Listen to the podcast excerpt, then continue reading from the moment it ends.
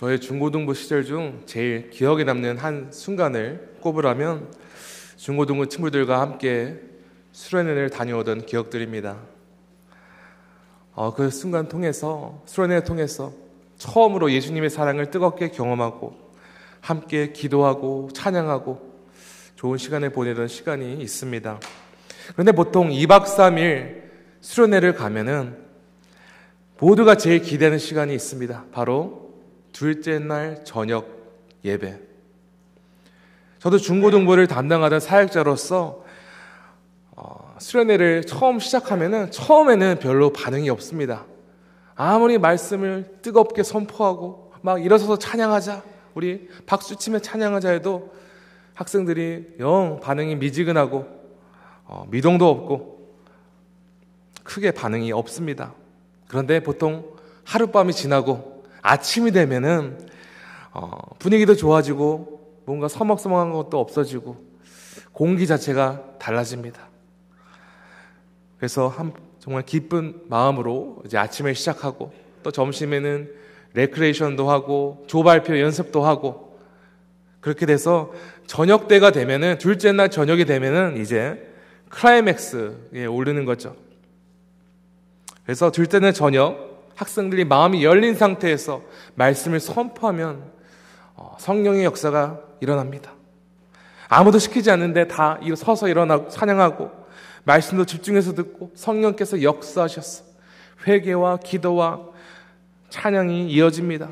이를 통해서 어, 전혀 수련회 동안 미동하지 않았던 친구들도 은혜를 받고 하나님의 깊은 은혜를 받은 기억이 납니다.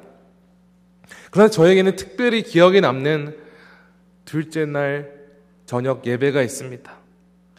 어, 분명히 다 함께 눈물과 콧물 흘리면서 기도하고 찬양하고 막 점프하면서까지 은혜를 받았습니다. 여러분 근데 저녁 예배도 언젠가 끝나야겠죠? 그래서 이제 다 기도가 끝나고 예배가 마치자 불이 켜집니다. 어, 그러자 놀랍게도 얼마 전까지 막 심각하게 기도하고 눈물 콧물 흘리던 친구들이 다시 까불고 철없는 사춘기로 돌아왔습니다.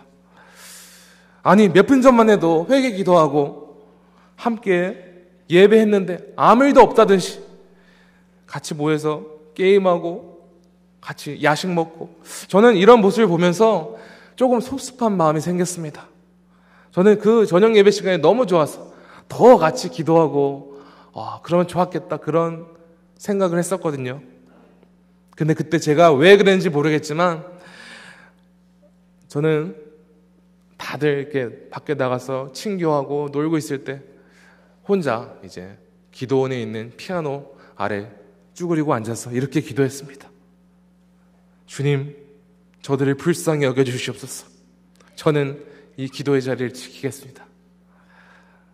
예, 어, 좀 민망한데요. 그런데 저도 그렇게 지친 상태로 실망감을 가지고 겨우 20분 기도하고 방에 들어가서 잠에 들었던 기억이 있습니다. 물론 순수한 마음으로 그렇게 했으리라 생각이 들지만 저도 모르게 친구들을 마음속으로 비판하고 정죄한 것이죠. 성도 여러분, 제가 친구들의 이중적인 모습을 보고 그들에 대해 실망했던 것처럼 우리가 교회에서 믿음 생활을 함께 하다 보면 다른 형제, 자매의 믿음에 대해 크게 실망하는 순간이 분명히 찾아옵니다. 교회 안에서 엄청 신실한 사람인 줄 알았는데 교회 밖에서 보니까 영 다른 사람인 거죠. 또 교회 안에서 어떤 부적절한 행동과 행실을 목격하고 크게 실망하는 경우가 있습니다. 심지어 교회의 재직들 혹은 목회자들의 연약한 모습을 보고 실망해서 교회를 떠나거나 크게 문제를 삼는 경우가 있죠. 제가 예전에 어느 목사님의 설교를 들었습니다. 어떤 교회에서 4년간 한 교회를 섬긴 부목사님에게 한 성도가 찾아왔다고 합니다. 오해하지 마시기 바랍니다. 제가 아닙니다. 이 부목사님이 굉장히 긴장이 됐겠죠. 아니 도대체 무슨 얘기를 하시려고 이 성도님이 나를 개인적으로 찾아오시지? 이 성도가 갑자기 목사님, 제가 주님의 영광을 위해서 조심스럽지만 목사님께 꼭 찾아뵙고 드릴 말씀이 있습니다. 그러더니 그 F4 용지 한 장을 이렇게 꺼내서 주더랍니다. 근데 그 종이에는 이 성도님이 4년간 이 목사님을 지켜본 후 연약한 모습을 다 적어서 드렸다고 합니다. 거기에는 설교가 어느 부분이 부적절하였으며 교회에서 목회자로서 행실이 부적절하였던 경우 뭐 등등 이런 것이 가득 채워져 있다는 안타까운 이야기였습니다. 그런데 적어도 이 성도는 직접 개인적으로 조용히 찾아와 얘기했지만 대부분 경우 교회에서 마음에 들지 않는 성도들을 목격하면 공개적으로 비판하고 뒤에서 교인들끼리 좋은 소치 않는 좋지 않은 소문을 퍼뜨리고 비판하고 공격하는 안타까운 모습을 발견하게 됩니다. 그렇다면 이같이 서로 비판하고 헐뜯는 모습이 교회에 어떠한 영향을 끼칩니까? 갈라디아서 5장 15절에서 이렇게 기록되었습니다. 만일 서로 물고 먹으면 피차 멸망할까 조심하라. 한마디로 서로의 믿음에 대해서 서로의 부족하고 연약한 모습에 대해 비꼬고 비판하고 헐뜯게 되면 절대로 교회가 건강할 수 없다는 것입니다. 사랑이 없는 교회가 되는 것이죠. 우리가 분명히 인식해야 되는 사실은 교회는 성숙한 지체들, 거룩한 성도들, 온전한 성도들이 모이는 곳이 아닙니다. 물론 교회에서 믿음 생활하다 보면은 나의 신앙의 기준을 만족시키지 못하는 지체들을 만나게 됩니다. 하지만 자신의 가진 믿음의 틀과 기준을 가지고 다른 지체들을 판단하고 비판하는 것은 하나님이 결코 기뻐하는 모습이 아닙니다. 그렇다면 주님께서 교회에게 주신 사명은 무엇입니까? 에베소서 4장 1절 2절에 이렇게 기록되었습니다. 그러므로 주 안에서 갇힌 내가 너희를 권하노니 너희가 부르심을 받은 일에 합당하게 행하여 모든 겸손과 온유로 하고 오래 참음으로 사랑 가운데서 서로 용납하고 사도 바울은 서로 겸손하고 온유하고 오래 참음으로 서로 사랑 가운데 용납할 것을 권면하고 있습니다. 이것이 교회가 주님께 받은 사명입니다. 성도 여러분께서는 이 부르심에 따라 다른 형제와 자매를 사랑 가운데 용납하고 계십니까? 그런데 과연 초대교회도 이런 문제로부터 자유로웠을까요? 올해 우리가 수요예배 때 고린도전서를 계속해서 묵상하고 있습니다. 그리고 고린도전서를 통해서 고린도 교회, 초대 교회에도 문제가 참 많았다는 사실을 알 수 있습니다. 교회 안에 여러 가지 이유로 다툼이 일어났고 분열이 일어났고 파벌 싸움까지 일어났습니다. 예, 초대 교회도 예외가 아니었습니다. 그리고 오늘 본문에서 사도 바울은 로마에 있는 초대교회 가운데도 있었던 문제를 언급하며 이에 대해 권면을 하고 있는 것입니다. 오늘 본문을 제대로 이해하기 위해 바울이 권면하고 있는 대상이 정확히 누구이며 또한 왜 이 같은 권면의 말씀이 기록하였는지 그 배경을 먼저 살펴보기 원합니다. 저희 다 함께 1절을 함께 봉독하겠습니다. 시작. 믿음이 연약한 자를 너희가 받되 그의 의견을 비판하지 말라. 바울이 말하는 이 연약한 자란 누구입니까? 또한 이 말씀을 받는 사람들은 누구입니까? 이 말씀을 받는 대상은 다름 아닌 로마 초대교회에 속해 있는 이방인 그리스도인들이었으며 이 믿음이 연약한 자들은 유대인 출신 그리스도인들이었습니다.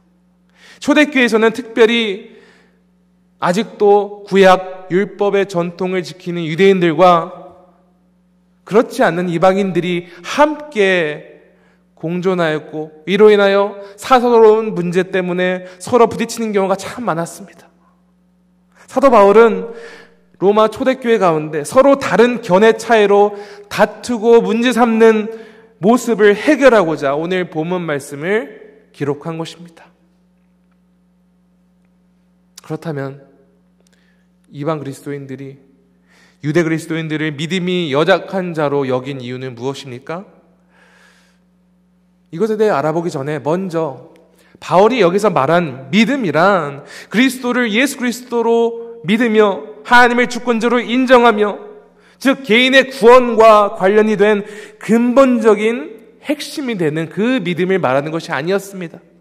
바울은 이미 예수 그리스도를 영접함으로써 영적 가족이 된 교인들에게 이 말씀을 전하고 있었던 사실을 우리가 기억해야 되죠. 그러므로 오늘 본문 말씀을 읽으면서 오해하지 말아야 되는 사실은 이방인 출신 그리스도인들이 유대 그리스도인들을 비판한 이유가 그들이 믿는 교리가 무엇인가 잘못되어서 혹은 이단 가르침을 쫓아가는 이유로 비판했던 것이 아니라는 것이죠. 1절에서 사도 바울이 언급하였던 믿음이 연약한 자란 믿음 생활과 관련해서 아직 하나님의 지혜가 부족한 자들을 언급하는 것입니다. 한마디로 이들은 아직 믿음이 미숙한 자들이었습니다.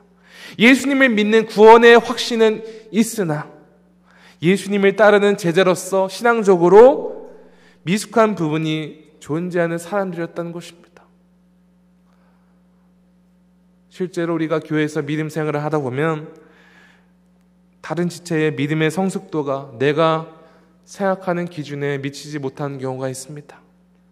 그러나 대부분의 경우 근본적인 믿음, 그 구원의 확신이 없어서라기보다 여러 가지 문제를 믿음의 시각으로 접근하는 지혜가 부족하다고 보는 것이 맞습니다. 여러분 그렇다면 이방인들이 유대인들 지체들에게 연약한 자로 여기며 그들을 비판한 이유는 무엇이었습니까? 오늘 본문에서 사도 바울은 이방 출신 그리스도인들과 유대 그리스도인들이 가지고 있던 서로 다른 견해 두 가지를 언급하고 있습니다. 첫 번째는 음식에 대한 문제입니다. 유대 그리스도인들은 그들이 따르는 구약 율법의 정결법을 지키기 위해서 고기를 먹지 않고 채소만 먹었습니다. 그 이유는 이방인 세계에서 유대 그리스도인들이 그 율법대로 먹는 그 코셔 고기를 쉽게 찾을 수가 없었던 것이죠. 하지만 이방인 그리스도인들은 그들이 예수님 안에 그 새로운 언약 안에 속한 사람들이기 때문에 더 이상 구약 율법 정결법을 따를 필요가 없다 믿었고 음식에 대해서 자유로웠습니다. 그 결과 이방 그리스도인들은 아직도 율법의 메인 유대인들 복음의 자유를 누리지 못하는 것 같은 유대인들을 비판하는 것이고 반대로 유대인들은 구약 율법이 금하는 음식을 먹는 이방인들을 비판한 것이었습니다. 첫 번째는 음식에 관한 문제였고요. 두 번째는 5절에 어, 그 이유가 기록되었습니다. 어떤 사람은 이 날을 전날보다 낮게 여기고 어떤 사람은 모든 날을 같게 여기나니 각각 자기 마음으로 확정할지니라. 유대인들은 그들이 전통적으로 지켜야 하는 여러 명절들과 특정 절기들을 강조하고 그 날들을 더 거룩히 지내야 된다 주장했습니다. 아직까지도 유대인들이 안식일에 노동을 최대한 삼가하고 심지어 엘리베이터 버튼까지도 누르지 않는 모습을 우리가 발견할 수 있죠. 반면 이방인 그리스도인들은 모든 날이 다 주의 날이며 아직까지도 예전의 율법에만 치우치는 유대인들의 모습을 지적했던 것입니다. 이방 그리스도인들은 모든 날이 다 특별하며 물론 안식일의 주인이신 예수님을 기억하고 예배하는 것은 중요하지만 그 날을 지나치게 우상화하고 율법의 메인은 행위는 옳지 않다 말하였던 것이죠. 여러분 그렇다면 사도 바울은 서로 다른 견해를 가지고 있는 이방인 그리스도인들과 유대 그리스도인들에 대하여 어떻게 중재하고 어떻게 결론을 내렸습니까? 사도 바울은 오늘 부분에서 초대교회가 서로 믿음에 대하여 비판해서 안 되는 결정적인 두 가지 이유를 제시하고 있습니다. 사도 바울이 오늘 본문을 통해 제시하는 이 두 가지 이유는 여러 가지 이유로 다투고 비판하고 분열되어 갈라지는 오늘날 교회가 마음속 깊이 새겨야 하는 말씀입니다. 교회가 서로 비판해서는 안 되는 첫 번째 이유 한번 화면을 보시면서 읽어보겠습니다. 하나님이 우리 모두를 받으셨습니다. 하나님이 우리 모두를 받으셨습니다. 3절입니다. 먹는 자는 먹지 않는 자를 업신거리지 말고 먹지 않는 자는 먹는 자를 비판하지 말라. 이는 하나님이 그를 받으셨습니다. 사도 바울은 음식을 자유롭게 먹는 자들은 구약 율법대로 특정 음식을 먹지 않는 자들을 업신거리지 말며 또한 반대로 먹지 않는 자들도 먹는 자들을 비판하지 말라 말하고 있습니다. 자신들의 생각이 옳다는 이유로 서로를 비판하는 행위는 절대로 합당치 않다는 것입니다. 그리고 합당치 않은 이유에 대해서 3절 끝부분에 이와 같이 기록하고 있죠. 하나님이 그를 받으셨습니다. ESV 번역을 보니 God has welcomed them. 하나님만으로 하나님께서는 환영하는 마음으로 그들을 이미 자신의 백성으로 사랑하는 자녀로 기쁘게 받으셨다는 것입니다. 서로 자신의 기준에 비추어 다른 형제를 볼 때 너무나 부족하고 흠이 있는 존재처럼 보이나 하나님께서는 오직 은혜로 그들을 받으셨다는 것입니다. 주의 몸된 교회 속에 속한 여러 지체인 성도는 하나님께서 이미 은혜로 선택하시고 인정하신 존재이기 때문에 다른 지체를 비판할 권리가 없다는 것입니다. 믿음이 강한 자이든 믿음이 연약한 자이든 다 주의 은혜로 구원받았으며 하나님의 자녀가 되는 권세를 얻은 백성이라는 사실을 기억하라. 사도 바울은 이것을 말하고 있는 것입니다. 그러므로 하나님께서 은혜로 용납하신 지체들을 우리가 판단하고 비판하는 것은 하나님이 기뻐하시는 일이 아닙니다. 사절입니다. 남의 하인을 비판하는 너는 누구냐? 그가 서 있는 것이나 넘어지는 것이 자기 주인에게 있음에 그가 세움을 받으리니 이는 그를 세우시는 권능이 죽게 있음이라. 이 말씀에서 서 있는 것과 넘어져 있는 자. 이것은 마지막 날에 그가 구원받았느냐 아니면 심판받은 자로 여겨졌느냐 이것을 말하는 것입니다. 한마디로 사도 바울은 하나님께 속한 종들은 모든 판단, 종에 대한 모든 권리는 우리의 유일한 주인이신 예수님께 있다는 것입니다. 서로에 대한 판단은 우리의 권한이 아닙니다. 우리가 서로의 부족한 모습, 연약한 모습, 서로 다른 세세하고 작은 것들에 대해 일일이 간섭하고 지적하고 비판한다면 오히려 우리 자신을 영적 교만에 빠지게 하는 것이며 우리의 영적 상태가 더 위험에 빠지는 일입니다. 10절입니다. 내가 어찌하여 내 형제를 비판하느냐? 어찌하여 내 형제를 업신여기느냐? 우리가 다 하나님의 심판대 앞에 서리라. 우리는 우리 자신 또한 하나님께 속한 종이며 우리 또한 하나님의 심판대에 서게 될 연약한 존재임을 기억해야 됩니다. 우리가 다른 지체의 모습을 보고 인정하지 않는다면 이것은 결론적으로 하나님을 모독하고 예수님의 주권을 인정하지 않는 것입니다. 사도 바울은 10절에서 의도적으로 형제라는 단어를 사용함으로써 서로를 비판하고 업신여기는 행위는 다른 지체, 우리의 영적 가족을 아프게 하는 것이다. 말하는 것입니다.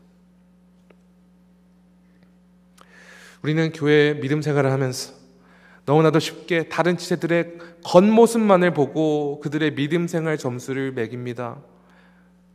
그러나 언제나 우리는 겉모습이 아니라 그 마음의 중심, 모습을 살펴봐야 하죠.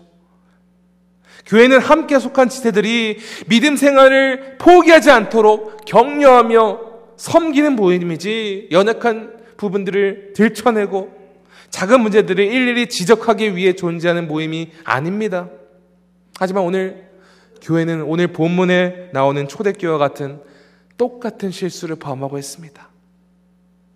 다른 지체의 겉으로 보이는 모습을 보고 쉽게 판단하고 지적하고 비판합니다. 하나님을 향한 그 지체들의 마음의 중심을 보지 않고 그 마음의 중심에 관심이 있는 것이 아니라 우리가 그 사람에 대해 알고 싶은 것을 판단하고 섣불리 비판하는 일에 관심이 있다는 것이죠. 저는 이러한 교회의 모습이 오늘날 미디어가 사용하는 방법과 매우 비슷하다고 생각했습니다. 한번 첫 번째 사진을 보여주시겠어요? 여러분 이 사진만 보면은 굉장히 뭔가 위험한 상황이 벌어질 것 같은 오해 소지가 참 많습니다. 마치 살인 현장이 목격되는 것 같죠. 그런데 다음 현장을 보여주시겠어요? 그런데 그 상황의 일부만 보여주고 있는 것이라죠. 오히려 다른 사람이 딴 사람을 쫓아가고 있는 것인데 왜곡시켜서 미디어는 사람이 보고 싶은 것을 보게 한다는 것을 보여주는 그림입니다. 세상의 미디어는 진실된 사실이 아니더라도 제일 자극적이고 화제성이 있고 더욱이 부정적인 사실을 더 부각시키려고 합니다. 왜 그럴까요? 사람의 본성을 너무나 잘 알기 때문이죠.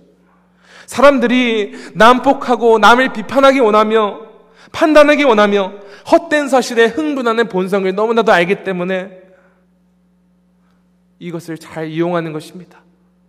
여러분, 근데 이 미디어를 조작하고 계획하는 것은 방송국 국장도 아니고 신문사 기자들도 아닙니다. 인간의 영혼을 파괴하는 미디어 총괄자는 바로 사탄입니다. 우리는 결코 사단의 전술에 넘어져서도 안 되며 이러한 문화를 교회 안으로 가져서는 더더욱 안 됩니다. 사도 바울은 오늘 본문에서 누가 옳고 누구는 틀리다 이것을 말하려고 하는 것이 아니었습니다. 사도 바울은 교회의 연합을 더 중요시한 것입니다. 이방인들과 유대인들이 한 영적 가족 일원으로서 서로를 사랑하는 마음으로 용납하기를 간절히 원했던 것입니다. 서로 간에 견해 차이가 있을 수 있고, 성향이 다를 수 있고, 생각하는 것이 다를 수 있습니다. 그러므로 우리는, 하지만 그럼에도 우리는 서로를 인정해야 한다는 것입니다. 서로의 믿음의 성숙도가 다르고 또는 의견이 다를지라도 그것을 비판하고 지적해서는 안 된다는 것입니다. 오히려 서로를 용납하고 존중하고 서로의 양심적인 자유를 인정하라. 사도 바울은 말하고 있는 것입니다. 사랑하는 지구촌 성도 여러분, 은혜의 복음은 나 자신뿐만 아니라 모든 지체를 향한 은혜의 복음입니다. 인간적인 눈으로 서로를 바라볼 때 보일 수 있는 연약함에 대해 용납하기 어려운 것 사실입니다.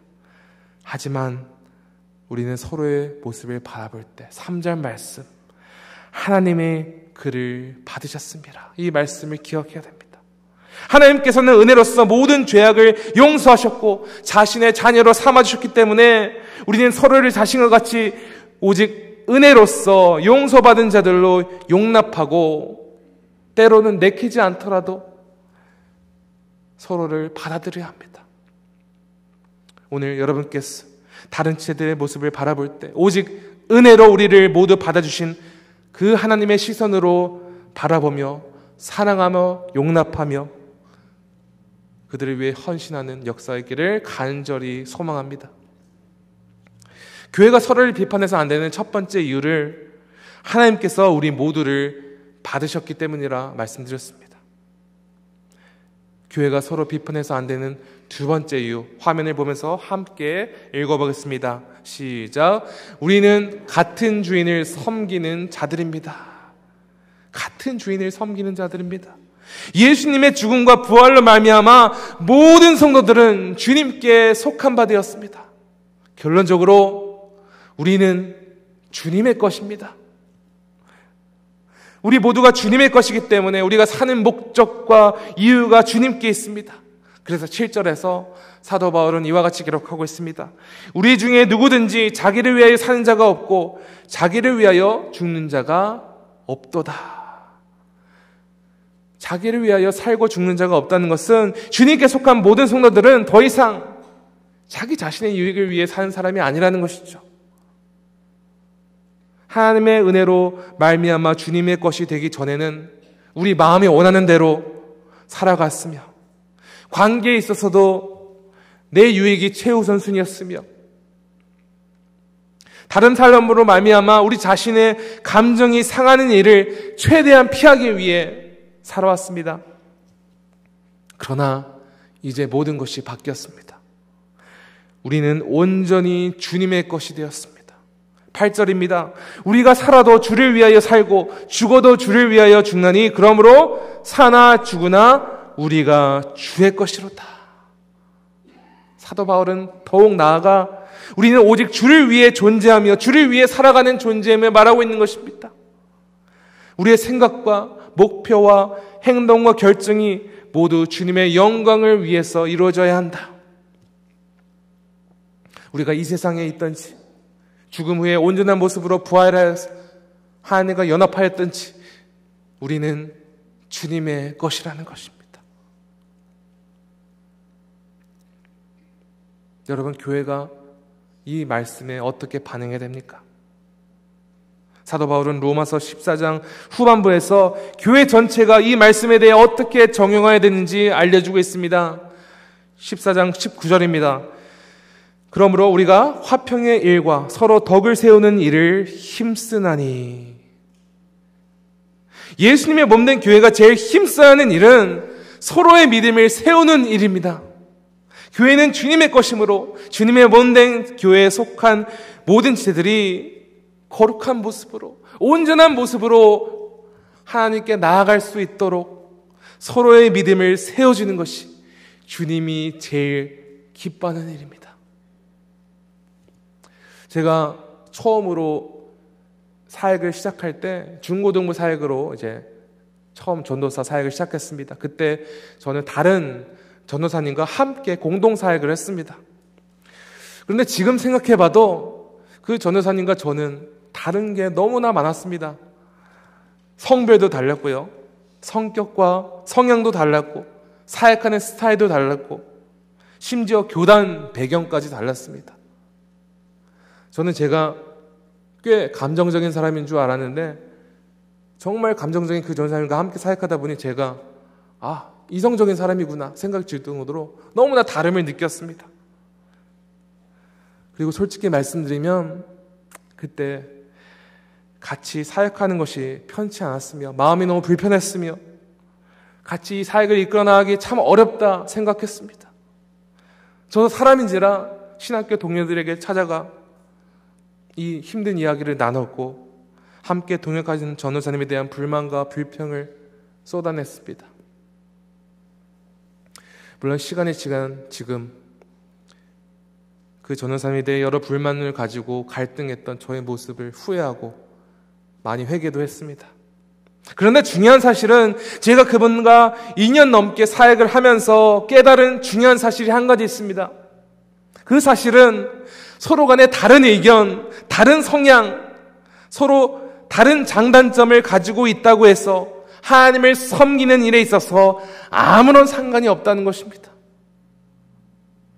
오히려 하나님께서는 너무나도 섬세하시고 완벽한 계획 가운데 함께 그 사역을 감당하게 하셨기 때문에 서로의 연약한 부주분을 채워줄 수 있는 저에게 완벽한 동역자를 붙여주셨다. 이것을 깨닫게 되었습니다. 그리고 결론적으로 저와 그 전도사님은 같은 주인이신 예수님을 함께 섬기기 위하여 주님께서 직접 죽으시고 부활하심으로 연합하신 영적 가족임을 깨달았습니다. 여기 모인 우리 지체들 너무나 귀중한 영적 가족입니다. 우리는 서로 적이 아니며 서로 시기하고 서로 비판하고 이래야 될 상, 관계가 아니라 서로 함께 사랑하고 함께 주를 예배해야 되는 존재라는 것이죠. 사도 바울은 구절에서 교회라는 모임이 얼마나 감격스러운 모임인지 이와 같이 말하고 있습니다. 이를 위하여 그리스도께서 죽었다가 다시 살아나셨으니 곧 죽은 자와 산 자의 주가 되려 하심이라. 우리는 본래 자기 자신을 위해 살아감으로써 자신의 유익을 위해 다른 영혼을 비판하고 증오할 수밖에 없는 죄인이었습니다. 하지만 이런 죄인을 대신하여 죽으신 예수님께서 그 예수님을 믿음으로 말미암아 우리가 죄에서 죽고 의로 산 자가 되었다는 것이죠. 그래서 주님 안에서 동일한 DNA를 얻게 되어서 한 영적 가족이 되었다는 것입니다. 고린도후서 5장 15절입니다. 그가 모든 사람을 대신하여 죽으심은 살아있는 자들로 하여금 다시는 그들 자신을 위하여 살지 않고 오직 그들을 대신하여 죽었다가 다시 살아나신 이를 위하여 살게 하려 함이라. 예. 우리는 더 이상 자기 자신을 위해 산 사람이 아니라 우리를 대신하여 죽었다가 살아나신 예수님 한 분만을 위해 살아가는 사람들입니다. 이 시간 저를 따라 함께 고백해 볼까요? 한번 따라해 주세요. 우리는 주님의 것입니다. 우리는 주님을 위해서 존재하는 백성들입니다. 이 복음의 진리를 믿으십니까? 성도 여러분, 우리 모두가 이렇게 한 교회에 만나게 된 것은 우리가 모두 절망 가운데 있었으나 소망의 자리로 이끄신 예수님의 뜻임을 기억하시기 바랍니다. 그러므로 주님께서 온전히 받으시고 주님의 섭리와 계획 가운데 한 영적 가족이 된 우리는 서로를 인정할 뿐만 아니라 서로의 영적 필요를 위해 헌신해야 합니다. 우리는 교회에 나보다 연약한 지들을 발견하면 그들을 비판하고 정죄한 대신에 그들을 사랑으로 격려해주고 조용히 기도해주고 내가 어떻게 하면 이들을 믿음으로 세울 수 있도록 도와줄 수 있을까? 우리는 다른 지체의 연약한 모습을 발견했을 때 그들을 훈계함으로써 그들을 올바르게 할 수 있다는 생각을 버려야 합니다. 오직 그들의 믿음을 세우기 위한 신실한 동역자가 되어 주기 바랍니다. 주님께서는 우리가 보기에 믿음이 연약하는 자들이나 우리 자신이나 다 똑같은 사랑으로 용납하셨으며 다 사랑스러운 자녀로 여기십니다. 주님께서는 그리스도의 몸인 교회를 세우셔서 각각 연약한 부분들을 서로 섬기고 격려함으로써 함께 성장하는 교회를 이루시기 원하십니다. 사랑하는 지구촌 성도 여러분, 우리 교회가 오직 사랑의 마음으로 설의 연약함을 이해하고 받아들이며 또한 서로의 믿음을 위해 헌신하고 섬기며 축복하는 성령의 역사가 일어나기를 간절히 축원합니다. 함께 기도하겠습니다.